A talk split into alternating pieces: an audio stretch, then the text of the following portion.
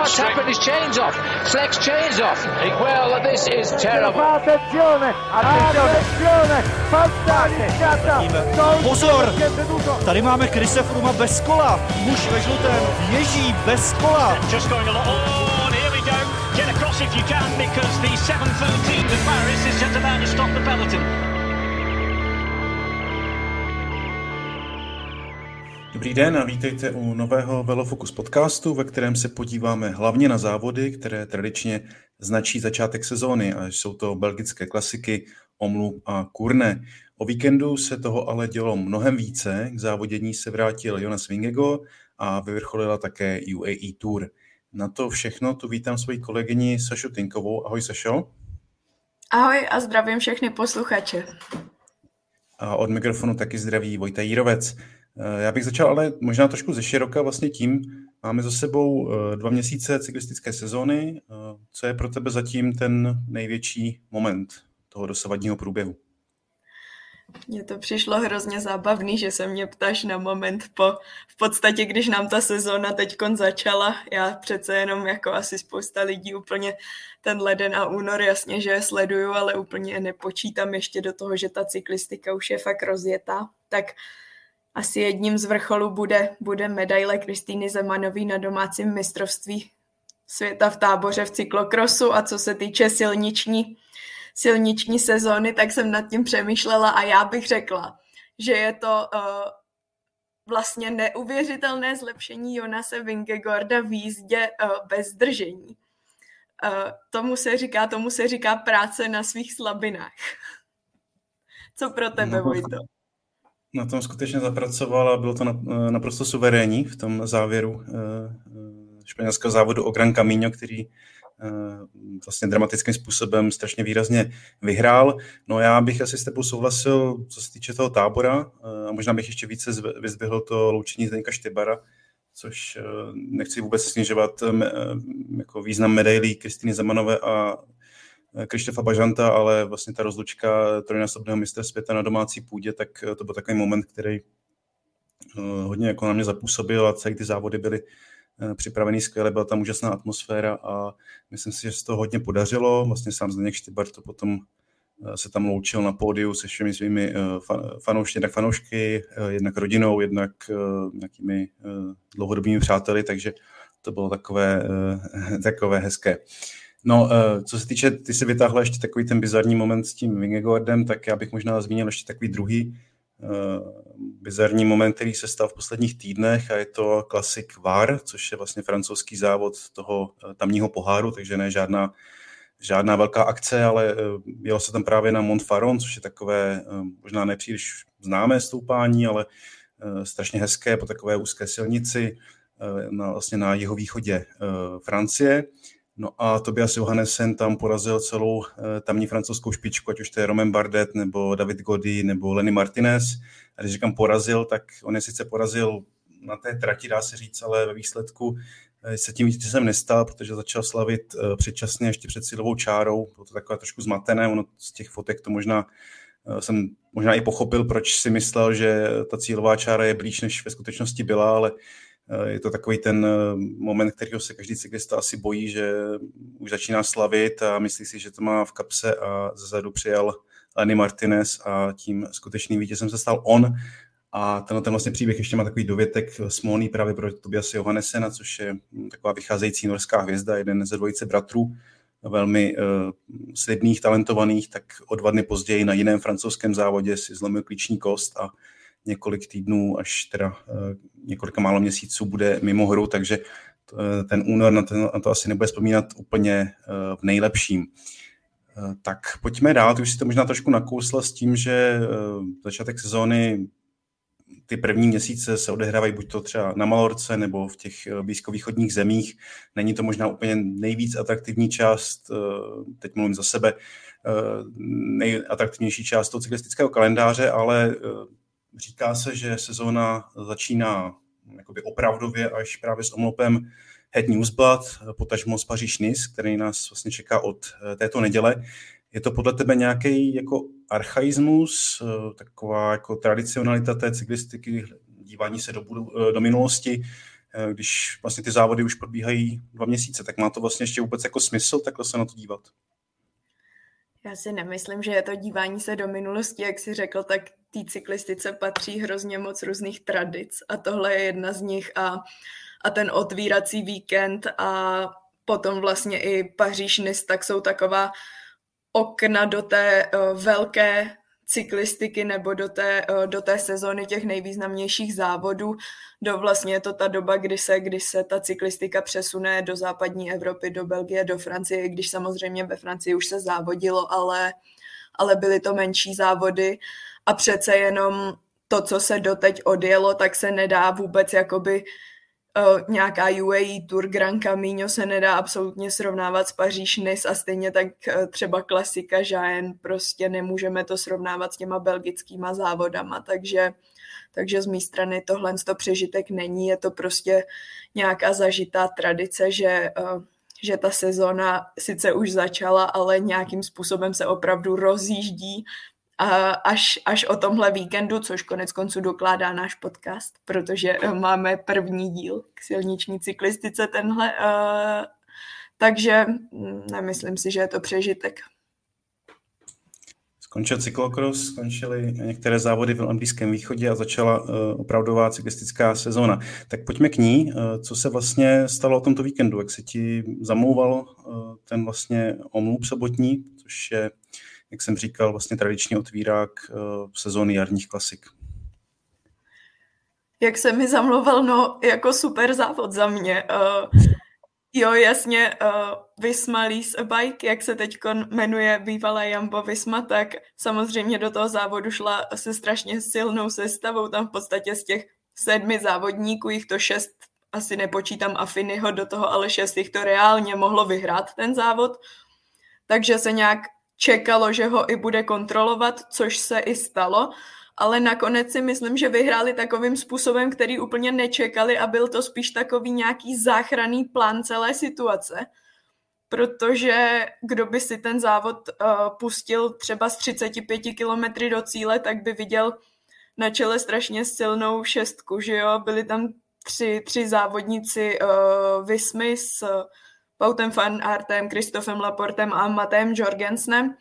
A pak tam byl s nima loňský druhé místo Arno Deli, Tom Pitcock a Tom Squinch, který jel podle mě uh, závod svého života možná. Ten zraje jako víno s věkem. A peloton byl minutu deset daleko. Víme, sice ano, přicházela ta velká můr, ta zeď Gerardsbergen, ale, ale v podstatě uh, lidi, co nějakou dobu koukají na cyklistiku, tak by se řekli, jo, prostě s takovouhle skupinou na čele ten závod je prostě nerozhodnutý, ale bude se rozhodovat tady z těch šesti. A asi nikdo by si netypl, že to dopadne tak, že ten závod vyhraje Jan Tratník, který vlastně už od počátku nebyl vůbec vidět, protože byl už v té druhé skupině, když se kvůli větru rozdělil peloton už někde v první půlce závodu a že druhý bude Nils Polit, takže tam ten zvrat byl jakoby během deseti kilometrů úplně neuvěřitelný a myslím si, že za to určitým způsobem, že si za to zdramatizování Visma mohla, nevím, jak to vidíš ty, ale myslím si, že si za to částečně mohli sami, protože, no. No, tam byl jako strašně ten, jak jsi, jak jsi říkal, no, dramatický moment při tom nájezdu na to můr, když začal odpadat Pitcock a najednou za ním člověk viděl jak se tam odnikuť vlastně, že člověk měl pořád pocit, že ta druhá skupina je minutu zadu a nemá vlastně šanci už se vrátit a najednou tam člověk viděl Tima Velence a další závodníky, jak se poměrně rychle přibližují, zatímco Pitcock, jak říkám, odpadal. Vepředu někde ještě v tu chvíli Jorgenson, ale už to bylo takové, člověk si říkal, že to pravděpodobně asi při své premiéře na omlopu neudrží. No a co se týče uh, Vizma, já si pořád zvykám teda na ten název, tak doufám, že se nepřeřeknu uh, během tohoto podcastu. Já tak asi bylo, vidět, že, asi bylo vidět, že jednak teda fanart nebyl úplně momentální top, top formě a jak jsi říkal, no, zachránil je Jan Tratník, takový nenápadný člověk, i když to je vlastně vítěz jedné z etap eh, Giro d'Italia v minulosti, tak pořád je braný spíš jako takový domestik, možná člověk, který by mohlo zvítězit eh, z nějakého úniku, dejme tomu, ale asi se úplně nečekalo, že, eh, nebo já jsem to úplně nečekal, že by mohl ještě vlastně tím tím způsobem ve sprintu jednoho proti jednomu zvítězit, ty si to čekala. Já jsem to čekala, ano, já bych to ráda, ráda řekla, že já jsem tenhle výsledek typla a jsem na sebe velmi hrdá. jo, no, ale... To... Aplaus. Ano, já si zatleskám. Ale tam jako z mýho pohledu byl vlastně problém v tom, že Visma ten závod nechtěla vyhrát ze sportu té šestičlené skupinky, protože tam měli Arnoho Delího, který je prostě sprinterský riziko a ten Wout van Aert by s ním prostě reálně i ten Christoph Laport, i když si myslím, že kdyby došlo na sport téhle skupinky, tak by to vyhrál Christoph Laport, ten závod. Ale oni to prostě nechtěli riskovat, říkali si, jo, my jsme tady jednoznačně nejsilnější tým a my to vyhrajeme prostě v solo úniku. Takže já si myslím, že ten moment, kdy vlastně uh, se to zlomilo, bylo, kdy vyrazil do úniku Mateo Jorgensen, protože oni vlastně Laport s Van Artem za ním vlastně kontrolovali pak tu pětičlenou skupinu a ta skupina zpomalila. A v zápětí jakoby Tim Valens, Ivan Garcia, Cortina, ten tam taky makal neuvěřitelně, tak do toho začali v pelotonu dupat. A, a tím pádem si je dojeli a Jorgensen prostě neměl na to, aby si to, aby si to dojel až do cíle, i když teda jako obě jeho představení v sobotu i v neděli první vystoupení za nový tým a skvělé výsledky za mě, skvělé, jako moc pěkný jízdy. Ale tím oni si to vlastně trošku, tak říct, kajt bych řekla, pohnojili. A, a potom je teda zachránil eh, Jan Tratník a já vlastně jsem ráda, že to asi, když už to měl vyhrát zase někdo z Vismy, tak jsem asi ráda, že to byl on, protože to je takové hezké, když to vyhraje ten uh, domestik, pro kterého je to ve 34 letech prostě jednoznačně největší vítězství kariéry, že jo. Ještě vedle té etapy z Gira, což taky se musí eh, jako nést vysoko, ale samozřejmě vyhraná klasika, to je, to je velká věc. Navíc, eh, když jde o omlop, já bych možná ještě vypíchnul jeden moment, který mě docela zaujal, a to byl vlastně, myslím, že to byl Leberg, nebo jeden z těch, z těch kopců, ne úplně z těch nejslavnějších, ale zhruba nevím, mohlo to být nějakých 40 km před cílem, kdy vlastně nastoupil Tom Squinch, to, jak si říkal, vlastně lotyšský závodník, který je úplně neskutečně, fanart vlastně po závodě říkal, že Eh, že ho to úplně děsilo, jak byl silný a právě tam byl takový moment, kdy on eh, ten Squinch nastoupil a fanart se za ním vydal a nebyl ho schopný dojet, což eh, jako není věc, kterou člověk vydá často. Samozřejmě fanart se v letošním roce připravuje ještě na mnohem větší vrcholy sezóny, než je, než je tento závod, ale bylo to docela takové jako pro mě překvapivé a říkal jsem si, škoda, nebo to teď mě jako vlastně mrzí, že ten Squinch to neskusili dál, protože on vlastně na vrcholu toho stoupání prakticky zastavil, když se podíval za sebe, viděl, že Eh, těch pět na něj ztrácí, tak jako by se lekl, jako by si nevěřil na to, že by, a pravděpodobně měl pravdu, pravděpodobně by to neudržel, ale docela mě jako zajímalo, jak by, to, jak by se to vyvíjelo, kdyby, eh, kdyby pokračoval dál, protože, eh, jak jsme říkali, tak byl v neskutečné formě a mohlo to dopadnout vlastně ještě úplně, úplně jinak. No, tak to jsme si probrali vlastně vítězství a ten, ten vítězný moment. Mě by ještě zajímalo, jak se díváš vlastně na závod z hlediska, a můžeme vlastně celý ten opening weekend eh, z hlediska Juliana Ala Filipa, což je eh, samozřejmě velká hvězda světové cyklistiky, ale po těch, vlastně po tom hlavním zranění eh, z Lutychu, tuším 2022, kdy se šeredně, šeredně potloukl, to vlastně není ono, on se postupně snaží jako vrátit k té dřívější slávě, ale neúplně se mu to daří. No a vlastně v minulém týdnu se do něj dost, řekl bych, nevybíravě opřel šéf vlastní je Patrik Lefever, který má s podobnými prohlášeními vůči jiným závodníkům svého týmu Quickstep už eh, určitou historii, ať už to byl Sam Bennett nebo někteří jiní. Je to takový, řekl bych, eh, dinosaur světové cyklistiky s některými názory. Jak se díváš na tohle vlastně jeho, na ty jeho komentáře, které se týkaly toho, že Ala Filip snad eh, má pít víc než je zdravé pro normálního nebo profesionálního cyklistu a opřel se vlastně i do jeho partnerky Marion Rusové, což je ředitelka eh, Tour de France FAM. Eh, jak, eh, jak si to sledovala, co si o to myslíš? Jo, Julian ale Filip má za sebou týden, že mu z toho vypadaly vousy. Doslova. A jak já se na to dívám, tak my už víme, že Patrick Lefevre si říká, co Patrick Lefevre říkat chce. Ale upřímně mně je úplně jedno, že se obhajoval tím, že to byl tříhodinový rozhovor a o Ala by tam mluvil tři minuty. Já si myslím, že takovéhle věci se prostě v médiích, jakoby, co se týče uh, jakoby manažera týmu vůči svým jezdcům, tak by je tam neměl takovýmhle způsobem větrat. A nějakým způsobem vlastně ani nechápu, Eh, co si myslel, že se stane, když se opře momentálně do jako jednoznačně asi největšího miláčka francouz, eh, vlastně francouzů, co se cyklistiky týče po tom, co skončil ty Bopino. Um, a ještě do jeho teda jako manželky, uh, partnerky, která si to teda musím říct nenechala líbit. A, a Lefevrovi odpověděla rovnou uh, na Twitteru, ale nemyslím si tohle, jako nemyslím si, že je tohle obecně na místě a, a ani nechci prostě se pouštět do nějakých spekulací, jestli, jestli Ala Filip je nebo tak, oni si to musí vyřešit uvnitř v tom týmu za mě a, a ne to dělat takhle, jednak to má prostě negativní vliv uh, jakoby jednak na jeho osobnost, na Lefevrovu, ale má to strašně negativní vliv podle mě na celý ten tým. A Sudal zase ten víkend nebyl dobrý z jejich pohledu, už prostě jsme si zvykli na to, že v těch posledních letech, co se týče těch klasik, vyklidili ty přední pozice, ale no a co se Ala Filipa týče uh, konkrétně, tak ten měl v sobotu, měl prostě hroznou smůlu, uh, dvakrát spadl, pokud se nemýlim, jsem ráda, že se mu jako nic vážného nestalo. V neděli na tom byl podstatně líp, byl tam vlastně uh, v té uh, početnější ještě skupině, která byla na čele dlouho, ale tam bohužel pro něj tak omlop uh, Head Newsblad je ten závod, ve kterém on dvakrát spadl, je ten, ve kterém on by měl uh, reálně možná nějakou šanci.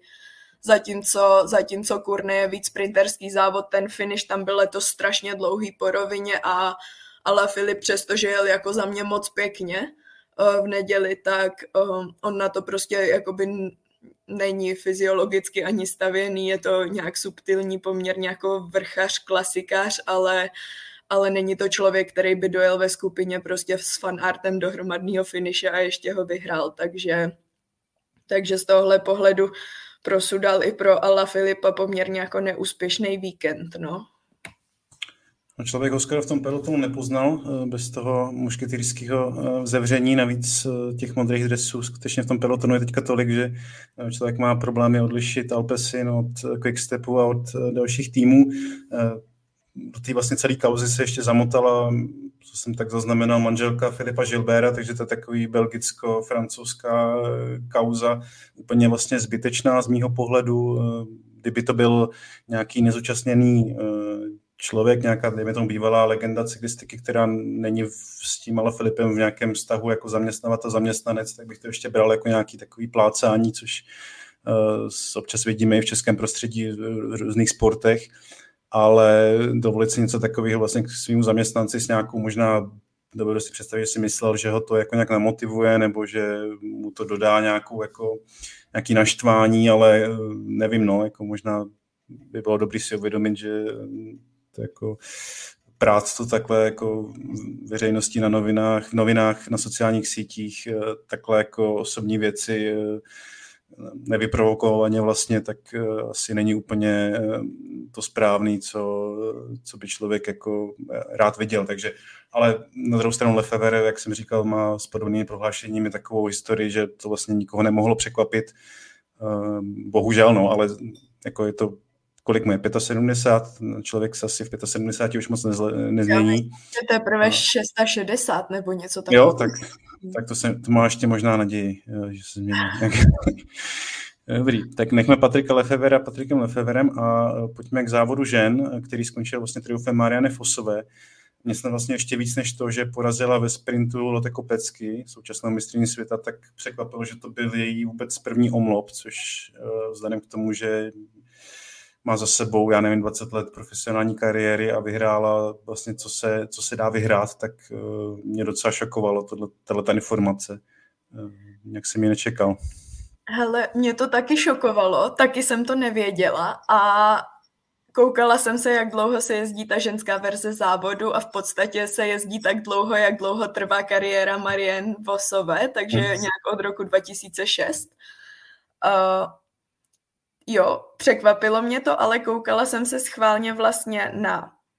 jednotlivé sezóny Marian Vosové a letos je 36 let a letos poprvé ona začala sezónu v únoru. Ona vždycky začínala sezónu až třeba v půlce března eh, na nějakých italských závodech a nebo dokonce až v dubnu. Takže myslím si, že to je i ten důvod, proč ona se téhle klasiky nikdy neúčastnila, protože ona zkrátka měla tu sezónu rozplánovanou jinak, byla na to zvyklá a měla to tak každý rok. Zatímco třeba Anemik van Floytenová jsem to srovnávala, tak ta naprosto tradičně začínala už v únoru, a, ale Marianne Vosová letos poprvé, poprvé nastoupila do závodu takhle už brzo. Tak to je vidět precizní příprava, to mě nenapadlo, že vlastně kvůli eh, cyklokrosu a jiným dalším povinnostem eh, dost možná vynechávalo tam ten otvírací víkend, tak eh, to je pravda, ale stejně vlastně za to, že ani jednou to nejela za těch, jak říkám, 15-20 let, mi stále vlastně přijde, přijde celkem překvapující. Každopádně překvapující bylo i to její vítězství, kdy zvítězila vlastně za čtyřčlené skupiny, eh, kde byly dvě závodníci týmu Trek a eh, potom ještě Lotte Kopecky, což vyvolalo potom některé články o tom, že dominance týmu eh, právě Lotte Kopecky dominujícího, tak by mohla být u konce, že by na jednou ty pozice přebral Trek, ale nemyslíš si, jo, že to je nějaká změna sil na základě jednoho závodu a koncovky jednoho závodu? Určitě ne. Sice já si tady stojím opakovaně za tím, že ta cyklistika ženská jde hrozně rychle předu a ty síly se vyrovnávají, ale pořád čekám, že SD Works bude letos prostě nejsilnější tým. Uh, I na začátku sezóny už jako v různých závodech to dokazovali Marlen Reusrová, Lotte Kopecká už taky vyhrála. Um, tohle byl prostě závod, ve kterém, ve kterém prohrála sprint z, z menší skupinky, ve které jim to, ve které jim to ve, uh, závod, ve kterém jim to možná jako úplně úplně po taktické stránce SD Works nevyšlo. Eh, co se týče Lidl Tracku, tak to je tým, který se mi hodně líbí. Myslím si, že tam budou mít úplně skvělé etapáky eh, s Gajou Realiniovou do budoucna. Eh, a co se týče přímo toho sprintu, který se odehrál na Omlop Head Newsblad, což musím říct, to byl teda moc pěkný závod, závěr závodu Měli tam samozřejmě ty obě dvě závodnice, Shirin van Anroy a uh, Eliza Longoborgini, tam měli tu početní výhodu, ale oni zároveň věděli, že prostě pokud dojedou do cíle uh, s těma dalšíma dvěma, což se i nakonec stalo, tak to prohrajou ten závod. Uh, takže už vlastně ty kilometry před tím cílem byly moc zajímavé, že oni se snažili té početní výhody využít, nastupovali opakovaně, aby je vlastně Kopecky i Vosová museli pokrývat, pokrývat ale bohužel jim to teda nebylo nic platné, eh, ty si to obě dvě pokryly a potom teda ten hromadný sport byl moc pěkný a tam Marian Vosová ukázala zase tu svoji naprostou extra třídu. Já jsem teda taky nečekala, že Lotte Kopecky dokáže porazit ve sprintu, když jsem viděla ten závod s nějakýma prostě x kilometrama do cíle, viděla jsem, co je tam na čele za, na, jakoby za skupinu, tak jsem si říkala, to bude obhajoba Lotte Kopecky bez debat, sice Marian Vosová je prostě legenda, ale přece jenom má už nějaké roky, v loni ta sezona nebyla úplně ideální, uh, takže si zaslouží jenom potlesk za tohle. No zaslouží si vlastně ještě víc potlesku za to, že se vlastně vrací po operaci té kyčelní tepny, která, kterou měla někdy na konci léta. Vlastně je to ten samý problém, se kterým laboroval Zdeněk Štybar, takže nic, nic jednoduchého a ona se vlastně dokázala hm, nějakým půl roce vlastně vrátit v takhle velkém stylu a vyhrát na ten významný závod eh, ženské cyklistické sezony.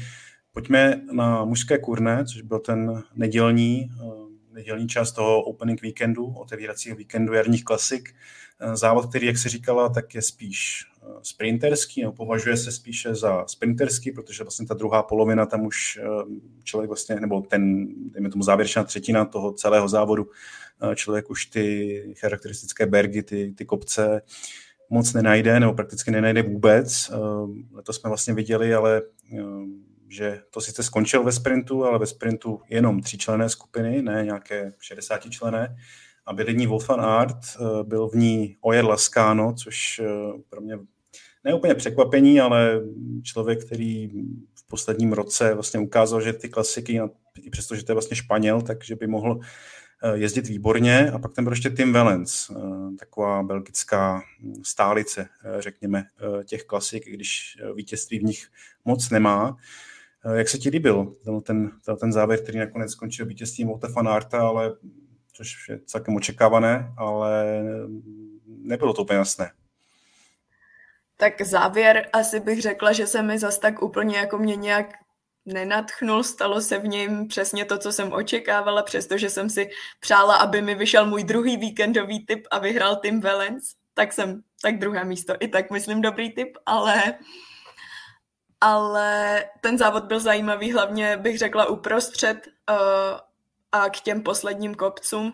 zase se stalo to samé v podstatě, co v sobotu. Vysma to tam úplně odbouchla ten závod, ale rozdíl velký tam byl v tom v samotné osobě Vauta van Arta, který v sobotu byl takový ten Vaut van Art, co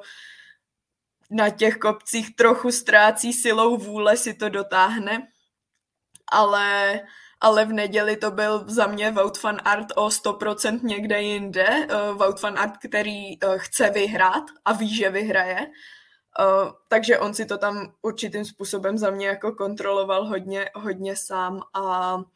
a vypadal pro mě, ty si říkal, že ti přijde, že Valens vypadá nejsilnější z té skupiny, mně přišlo, že teda jednoznačně jako fan art vypadal, že to má celé pod kontrolou. Ojer Lascano mě hodně překvapil, že se tam s nima dokázal udržet, protože on už na tom posledním kopci, což bylo kolik 60 kilometrů před cílem, tak vypadalo, že vypustí duši. A potom vlastně v každé zatáčce i v tom městě ztrácel metry, ale vždycky si je dojel. A nakonec hrdině teda ještě ve finiši nastoupil a snažil se vyhrát, za což mu teda musím zatleskat, že to nevzdal. A nakonec teda z toho pěkný třetí místo pro něj a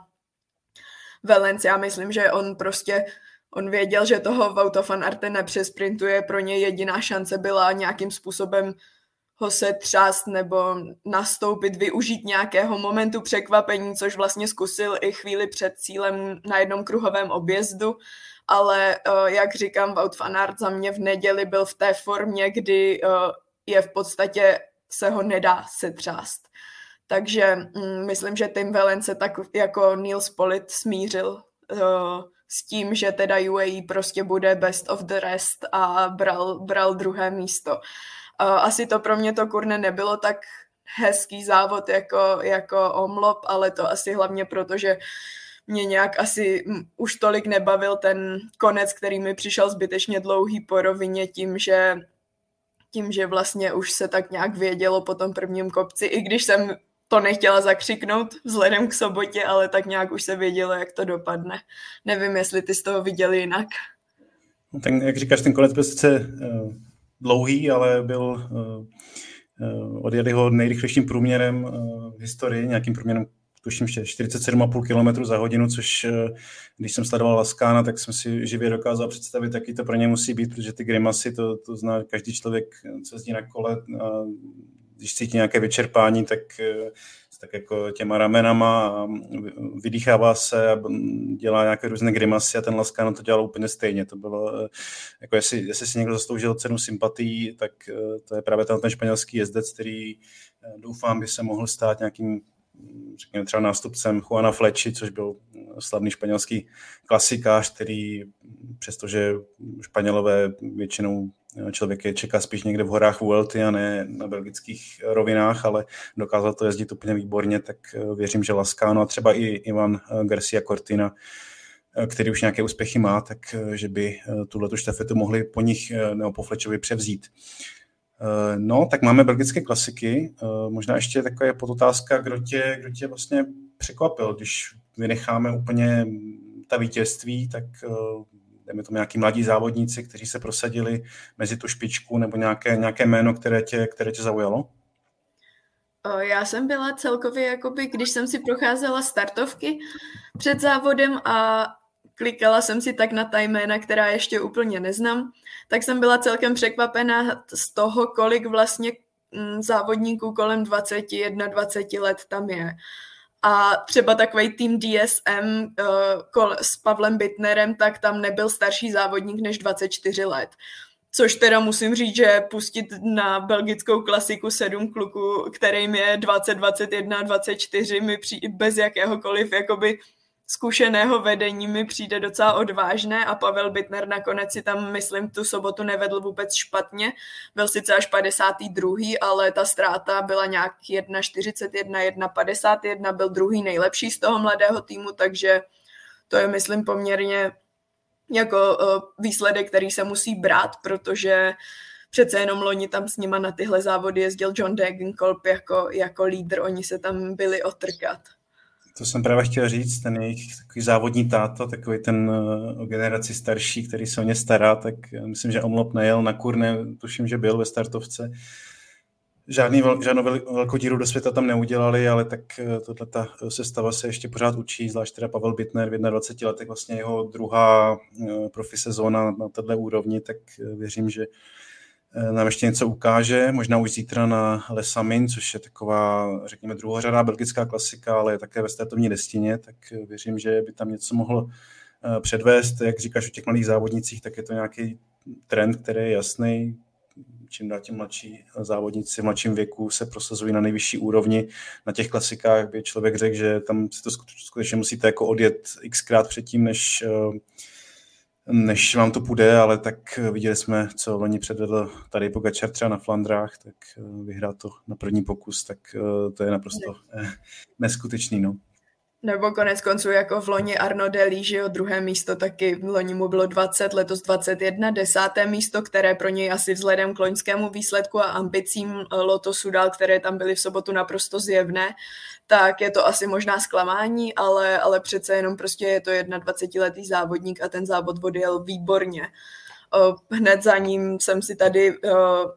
napsala Pierre Gotera, francouz, taky 21-letý v loni, z toho tady mohli český, čeští diváci vidět v Jeseníku na závodu Míru a vyhrál dvě etapy, takže to je pro Age Dizer určitě taky uh, naděje, protože dojel vlastně s tím uh, v tom pelotonu s tím 8-sekundovým odstupem. To kurne, tam těch vlastně mladých závodníků na lepších výsledcích bylo víc než na omlopu, dává to i smysl, protože ten závod je určitým způsobem jednodušší. Uh, vlastně Luke Lamperty, šesté místo, je to nový nákup Patrika Lefevra do Sudalu Quickstep, je mu taky 21 let a to vlastně to byl, bylo to určitě Sudalu nejlepší výsledek víkendu, super výkon od něj, takže určitě už se tam nestrácí, přestože přestože ty výsledky pořád první desítka se stává zejména z jezdců, kterým je kolem 30 let nebo přes 30 let, tak tihle mladíci se tam začínají jako výrazně prosazovat a nějak asi potvrzují právě ten trend toho, jak ta cyklistika mládne. Já bych ještě zmínil Antonia Morgada, což je portugalský závodník UAE, člověk, který byl druhý na loňském mistrovství světa eh, v kategorii do 23 let. On byl vlastně v těch eh, čelních skupinách, ne úplně v tom úniku, ale v té první větší na obou těch závodech, takže to bych taky možná zmínil, že vlastně Portugalec, tuším, že mu je taky nějakých 21-20 let a taky vlastně, jak jsem mluvil o těch Španělích, tak Portugalce bychom úplně asi nečekali na jarních klasikách, ale Morgado, z něj evidentně roste velký talent. Ještě bych vlastně dodal, že on byl v top 10 celkově pořadí v Portugalsku eh, na tom etapáku eh, kolem Algarve, takže eh, jsem docela zvědavý, co se z něj stane. UAE má spoustu závodníků na celkový pořadí, klasikářů, tam ten tým není úplně silný, když vynechám Polita, který byl teda druhý na omloupu, tak úplně... A Valence. A Valence, tak pravda, ale pořád to není uh, tým Vizma nebo, nebo něco takového, tak uh, asi tam je možná i větší, větší šance se, uh, se prosadit a určitě jedno z men, uh, který se vyplatí uh, sledovat. Ještě bych... Počkej, Vojto, my jsme zapomněli hmm? ještě Lorenz Pitky taky hmm? uh, v neděli v té čtyřce v odpadl jako první, ale to si myslím o tohle z toho mladičkého Novozélandiana, co teprve před týdnem přijel eh, z druhého konce země, tak myslím, že to je od něj taky poměrně heroický výkon v neděli. No vypadal docela v těch, vypadal docela v těch, eh, těch rozhovorech, co jsem s ním viděl, tak docela šokovaný z toho teplotního rozdílu, ale uh, úplně mu to nevadilo a na kurné se vlastně udržel Fanarta z začátku v té elitní čtyřce a pak teda bohužel odpadl, ale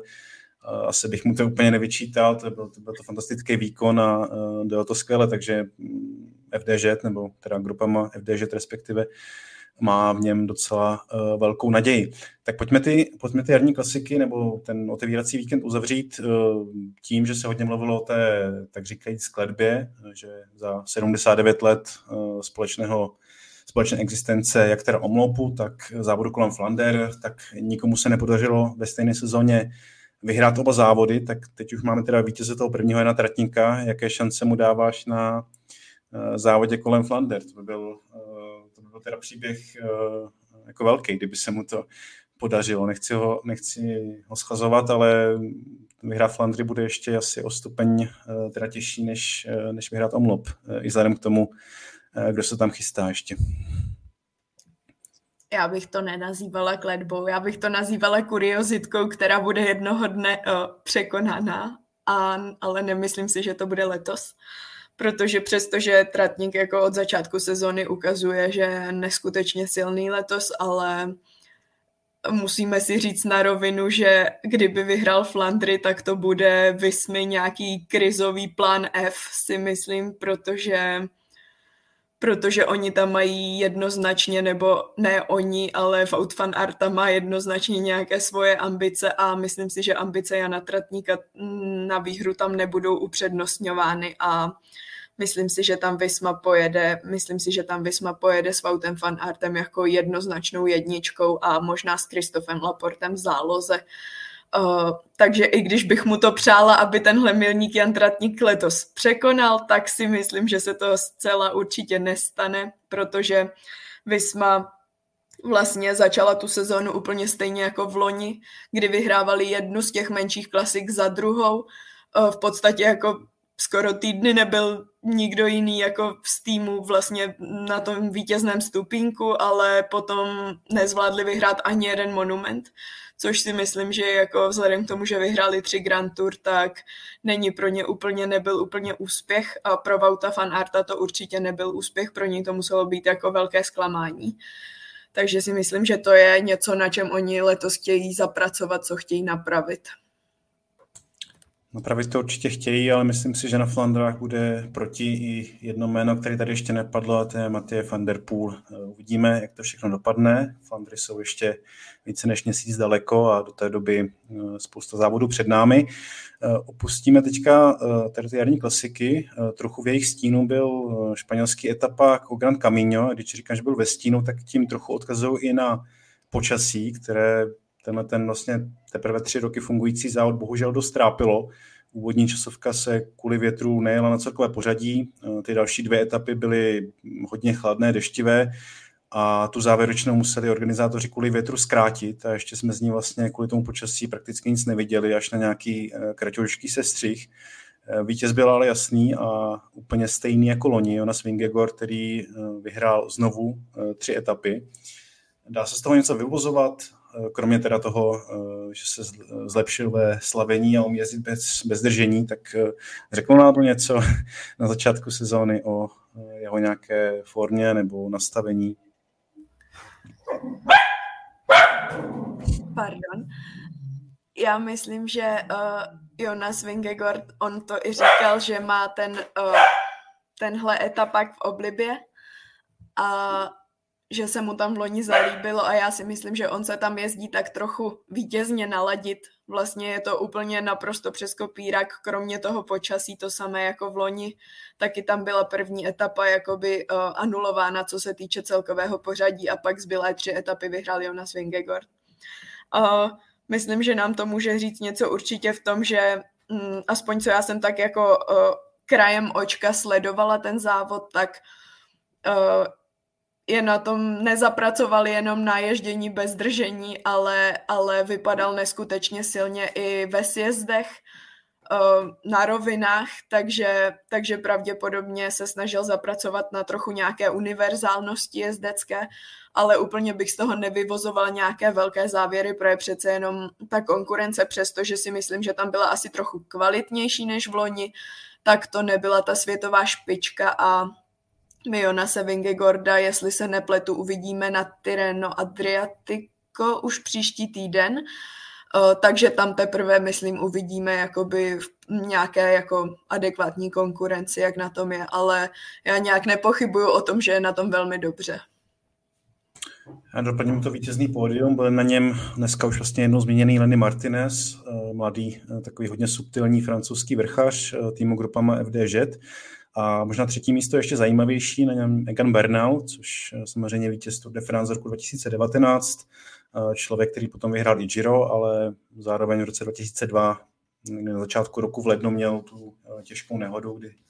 se srazil, myslím, že to bylo s autobusem a mm, vypadalo to chvíli, že nebude ani schopný chodit. A on se postupně vlastně vrací k závodění, dělá ty postupné kroky, odjel už vlastně loni eh, některé Grand Tour v pozici domestika. A letos teda tím třetím místem už jsem zaznamenal nějaké titulky, které mluví o tom, že můžeme znovu začít mluvit o nějakých jako GC ambicích eh, tohohle kolumbijského vrchaře, možná to ještě brzy na základě jednoho závodu, ale každopádně ty postupné skoky a to zlepšování se myslím, že tam je celkem očividný a myslím, že to bylo ve druhé etapě, on se pokoušel držet, držet uh, právě Vingegorda, uh, nějakou dobu to vyšlo, pak už to bylo příliš, ale každopádně třetí místo v závodě, kdy byl třeba ještě David Gody a někteří další vrchaři, uh, si myslím, že není úplně zahození a je to nějaký nějaká taková možná první vlaštovka toho jeho mm, návratu, nechci říct k opětovnému vítězství na Tour de France, to už možná mají rozebráno jiní, ale každopádně si myslím, že může být ještě platný na té, na té GC scéně. Jo, já s, tímhle, eh, já s tímhle souhlasím, nebo bych mu to asi velmi přála. Myslím, že asi není nikdo, kdo by mu to nepřál. Je to sympatiák a to jeho zranění bylo strašlivé, takže takže to, že se vůbec dokázal vrátit na tuhle úroveň a, a že dělá ty kroky vlastně, že je pořád nějakým způsobem trochu lepší a lepší, um, tak to je jako pěkné a nemyslím si teda, že asi bude třeba hrát nějakou jako velkou roli už třeba na letošních Grand Tour, ale možná by třeba mohl urvat nějaký ten týdenní etapák pro sebe. Uh, určitě bych mu to přála. Um, tam jsme teda uh, viděli na o Gran Camino uh, naprosto příšerné počasí, uh, kde asi bylo trochu možná jinak příšerné počasí, ale hm, co se týče třeba velkého tepla, tak to bylo UAE Tour, tu si sledoval Vojto a tam přijel domácí tým UAE vlastně zvítězit. Měli tam velmi silnou sestavu, měli tam Adama Jejce, Brentna McNaltyho, měli tam Jay, Vina. Ještě eh, vlastně před poslední etapou to vypadalo velmi tak, že to i ovládnou, eh, ale nějak se jim to sesypalo jako domeček z karet, eh, tak jestli nám to trochu přiblížíš, protože já jsem ten závod třeba úplně nesledovala pozorně. Tak já jsem taky nebyl úplně nejpozornější eh, divák tohohle závodu, který se křížil eh, s mnoha dalšími. O tom víkendu člověk potřeboval pět monitorů, aby to usledoval eh, všechno, protože to šlo proti sobě. Ještě tam byly třeba francouzské závody, docela zajímavé, takže to, aby si člověk vzal půjčku skoro, ale UAE no, závod se vlastně dvěma, řekněme, nějakými vrchařskými závěry UAE samozřejmě pro ně to je domácí, eh, domácí záležitost, takže na to dávají velký důraz. Eh, ostatně o tom svědčí ta sestava, se kterou tam vyjeli. Adam Yates, eh, to je člověk, který v těle těch úplně závodech na začátku roku je tradičně hodně silný. Brandon McNulty zase zářil třeba ve Španělsku na těch závodech na Malorce, evidentně taky ve skvělé formě, ale Yates tam měl, měl pád v jedné z těch etap, tuším, že to bylo v pátek a pak se ukázalo, že si tam převodil otřes mozku, což eh, vyvolalo takovou diskuzi o tom, jestli, že on vlastně teda spadl, pak nasedl na kolo, nějakou dobu jel a pak já jsem to zrovna sledoval a bylo vidět, že mu ten peloton nějak ujíždí a že tak jako kouká fakt jako divně kolem sebe. Bylo to takové, jako že člověk si říká, jestli má nějaký jako, nevím, svalový problém nebo něco takového. Nakonec se ukázalo teda, že eh, to bylo třes mozku a vyvolalo to právě docela diskuze o tom, jestli měl mu být vůbec jako dovoleno pokračovat v závodě, protože otřesy mozku to je samozřejmě nepříjemná, citlivá věc, člověk to zná. Může to mít docela vážné důsledky a asi není úplně správné, aby takovýhle závodník pokračoval v etapě, která se jede průměrem nějakých 45 km za hodinu, ať už je to může být nebezpečné pro něj, ale i pro to vlastně jeho okolí. Pak jsem vlastně sledoval nějaké reakce právě toho prezidenta CPA, což jsou takové ty cyklistické odbory nebo zástupci cyklistů, což tuto funkci drží Adam Hansen, bývalý profesionální cyklista. On se vlastně vyjadřoval, že samozřejmě tam jsou nějaké protokoly. UCI v posledních letech se na to zaměřila. Jsou tam nějaké přesně dané postupy, které máte dodržovat, ale říkal, že hlavní slovo v, v těchto situacích má mít doktor, uh, který je na tom závodě, který je během té etapy a že on vlastně s tím spousta, jako jeho pozice nemůže nic moc uh, dobře dělat. No já jako nevím, eh, pak jsem četl různé jako nápady, jak eh, by se ta situace mohla zlepšit, aby to bylo takové, jakoby, já si dovedu představit, že v tom eh, vzruchu, v tom v té rychlosti a prostě je tam spousta stresu, každý ten tým chce být vepředu, musí to být jako strašný tlak vlastně na ty členy týmu a tak dále a Eh, tam eh, se nějak jako dlouhodobě, nebo ne, ne dlouhodobě, ale nějak jako pečlivě analyzovat, jestli ten závodník, která má otřes mozku, nebo jenom prostě jako otřesený, ne tak závažně po tom pádu, asi je složité, zvlášť když eh, se to, mm, to probíhá v takové rychlosti, no a to jsem docela zajímavý, někdo, někdo zmiňoval, musím nevím, jak se to jmenovalo, ale jmenuje se to smartphone helmets, což je nějaký, nějaká vlastně, že ta, ta vlastně ta, ta foam, ta, ta pěna v té, v, té, v té helmě je nahrazena nějak, nějakým materiálem, který je schopen eh, analyzovat signály z mozku a přenášet je v živém čase na nějaké jako tablety, za který by mohlo být více zřetelně patrné, jestli ten, eh, jestli ten závodník skutečně má nějaký problém. Používá se to v NFL, a, eh, což je vlastně liga, liga amerického fotbalu v zámoří a také v rugby, takže to mě docela zaujalo, eh, jestli by tohle to nemohla být nějaká cesta, jak tuhle tu situaci eh, trošku zlepšit a trošku líp chránit eh, to bezpečí závodníků. No a ještě k této jako druhé otázce, jak jsi říkal o tom kolapsu jezdců UAE, to už naštěstí nebylo teda vinou otřesu mozku, a to taková trošku záhada, protože v té závěrečné etapě jak Jay Vine, tak Brandon McNulty odpadli strašlivě brzy, vlastně úplně v začátku toho stoupání nebo nějaké jeho první polovině a Jay Vine tam vlastně ztratil ten trikot lídra, Uh, takže ta uh, snaha uh, týmu UAE o domácí vítězství vyšla úplně v ní več a vlastně dost překvapivě. Ten závod nakonec vyhrál Leonard van Etveld, což je mladý Belgičan, další z té, jako zástupce té mladé nastupující generace, člověk, který se před dvěma lety předvedl na závodu míru do 23 let u nás v Jeseníkách, takže někteří diváci nebo posluchači určitě viděli závodit na našich silnicích. A vlastně teď mě napadá ještě k té tvé generační, k tomu, jak jsme se bavili o tom, že nastupují čím dál tím mladší závodníci, tak mě potom hodně pobavila eh, konverzace, která je nahrána na video mezi PM Bilbaem, který skončil, myslím, třetím a třetí, a Benem O'Connorem, který byl druhý. A je to vlastně situace, kdy oni asi čekají na nějaké vyhlášení a sedí tam na nějakých plastových židlích eh, na vrcholu toho stoupání a povídají si. A ten Bilbao tam tak jako filozoficky eh, začne povídat o tom, jak eh, dřív závodili proti Contadorovi a Nibalimu a, a Frumovi.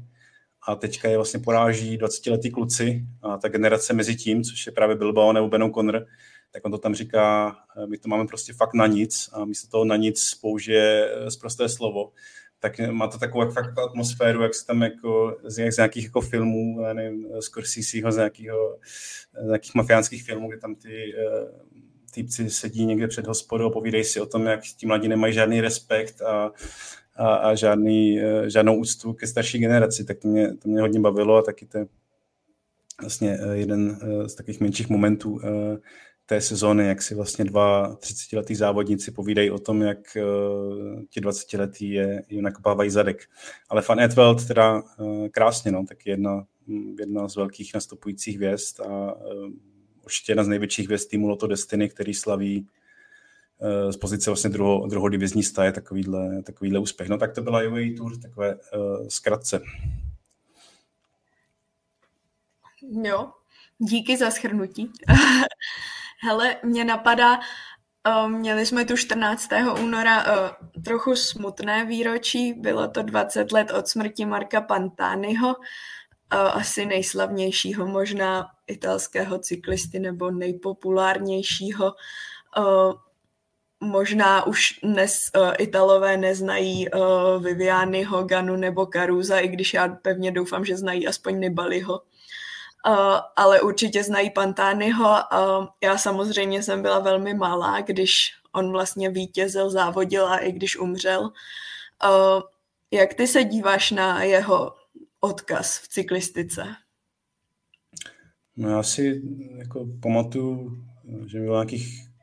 13 nebo 12, když zemřel a pamatuju si, jsem to četl v časopisu Stadion, což je už jako hodně retro, takový jako sportovní eh, časopis, který tehdy vycházel a tam právě byl ten Pantány a Smrt v Rimini a prostě takové jako eh, detaily teda toho, jak ho tam našli v tom pokoji. Eh, no, sam, jako samozřejmě to jako velká, velká postava té světové cyklistiky. V Itálii, ty jsi zmínil třeba toho Nibaliho, já být Nibalim, tak jsem docela naštvaný, protože on vyhrál skutečně, co mohl a když se člověk jako nějak eh, trošku orientuje na té italské cyklistické scéně, tak eh, Pantani je jako tady a Nibali je tak jako, jako dobrý, ale nejseš Pantani, jo? Prostě je to takové možná nespravedlivé vůči těm mladším závodníkům, že jsou, jsou jako nevyhnutelně srovnávání právě s Pantánem, který teda závodil hlavně teda v 90. letech, kdy byl na tom svém vrcholu na konci 90. let Eh, když člověk navštíví Giro d'Italia, tak eh, kolem silnic tam je všude nápisy Pantány, Pantány, že by tam byl nápis Nibali, tak eh, jako asi někde jo, ale člověk si toho skoro nevšimne. Ti fanoušci tam dělají obrovské oslavy právě na počest tohohle, na to, tohle závodníka, což mě vlastně z toho zpětného pohledu, jako já chápu tu jeho jako velikost, když byl na té největší, na tom nejvyšším vrcholu, tak dívat se na něj, tak to bylo skutečně jako výjimečné a ty jeho vítězství Eh, to bylo skutečně něco a samozřejmě byl to takový prototyp vrchaře, eh, možná eh, možná takové, ještě, ještě vlastně to bylo zabarvený tím, že on byl tak co jako asi plachý a propagoval takové jako tradicionalistické způsoby, že říkal, že prostě trénuje na, jenom na vodě a že prostě, že mu to stačí a má jako jeden svůj kopec, který jezdí pořád nahoru a dolů a že nepotřebuje žádné jako technologické vymoženosti, že prostě bylo takový jako old school cycling, takový jako návrat spirituální třeba k Kopimu, Bartalimu, k těm dávným eh, italským legendám, což vlastně, když člověk vlastně potom jako zpětně teda četl, jak to probíhalo jako reálně, tak eh, to skoro jako nemůže být dál pravdy, protože eh, s tou, jako, to je člověk, který jako dopoval po naprosto většinu své, své kariéry, spolupracoval s těmi nejvíc moderními italskými eh, lékaři té doby, sportovními lékaři té doby. Připravoval se prostě úplně stejně, jako se připravoval Armstrong nebo se připravoval Ulrich a tyhle ty velký jako dopingový hvězdy. A přitom, když se na to podíváme, tak Armstrong je jako pořád eh, tam, jako to ještě dovedu pochopit, že on je jako persona non grata jako z mnoha důvodů, ale Eh, například jako Ulricha jako ta, ta jako dichotomie toho, jak je přijímaný Pantány a jak byl přijímaný Ulrich, přijde jako strašně jako nespravedlivá, no, protože vlastně nechápu, proč je jako Pantán je pořád vyzdvihovaný a když bylo výročí té jeho smrti, tak eh, člověk viděl eh, i vlastně v Česku, že spousta lidí dávalo nějaké fotky s ním a jak je, jak je to jako legenda a a tak. A já, nevím, jestli jako bych ho považoval za legendu, když člověk vlastně ví, co, co jako pro ten svůj úspěch eh, jako dělal a, a i když jsem si vlastně četl jeho knížku o něm, eh, anglického novináře Mata Rendla, tak eh, i vlastně taková ta představa o tom, jak to byl takový hodný, hodný plachý kluk, který byl na všechny hodný, tak vlastně jako úplně mi to tak nepřišlo. Takže ne, mám, mám takové jako rozporuplné trošku pocity z toho, přijde mi to vlastně na jednu stranu takové jako pokrytecké pořád vyzdvihovat, když uh, některé jiné dopingové hřišníky uh, se na ně člověk dívá z vrchu, no, tak uh, asi Já. tak a vlastně pro, pro, pro mě ještě uh, i pro italskou cyklistiku myslím si, že to jako nezdravý, no, protože člověk by se měl, nebo ta země by se asi měla víc uh, zajímat o lidi, kteří jsou teďka na vrcholu, kteří se o něco snaží, ať už to je Ghana, ať už to jsou nějaký mladý nastupující závodníci, než pořád se dívat eh, dozadu a opěvovat vlastně člověka, který si to z mýho pohledu neúplně zaslouží. No. To je asi, co bych tomu řekl. Já myslím, že tam hraje velkou roli vlastně ten jeho pohnutý osud a ta smrt v tom, jak ho lidi přijímají,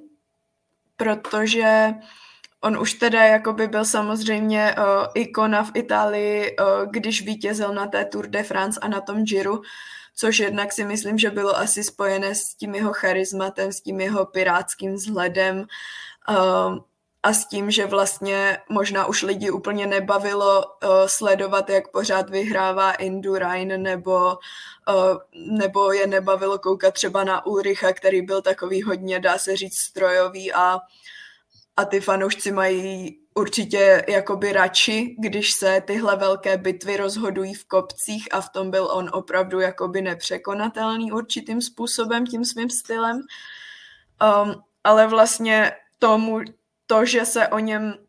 vlastně po tom, co byl obviněn z toho dopingu a přišel nějaký ten uh, jeho pád, že jo, dejme tomu pád toho hrdiny uh, a až vlastně do smrti on říkal, že byl křivě obvinován,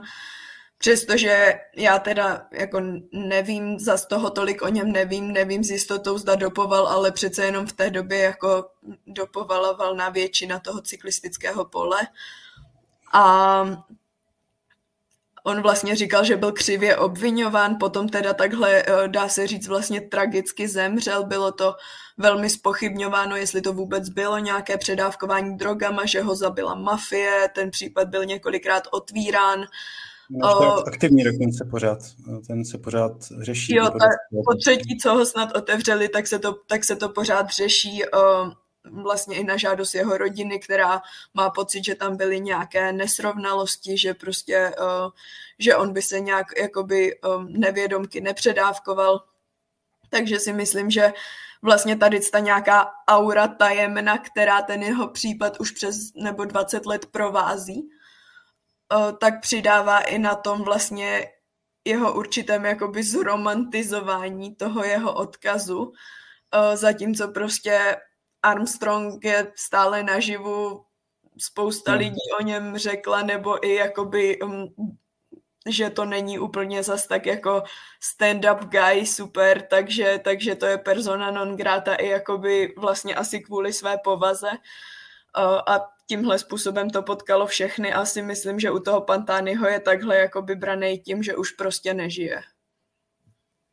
Jo, máš pravdu, určitě. Ten, ten jako romantický nádech toho hrdiny, který uh, dominuje v horách a pak je svržený na zem a pak se teda trápí a pak zemře vlastně tragicky, tak to samozřejmě má velký náboj. Jediný problém můj s tím je, že ten, ten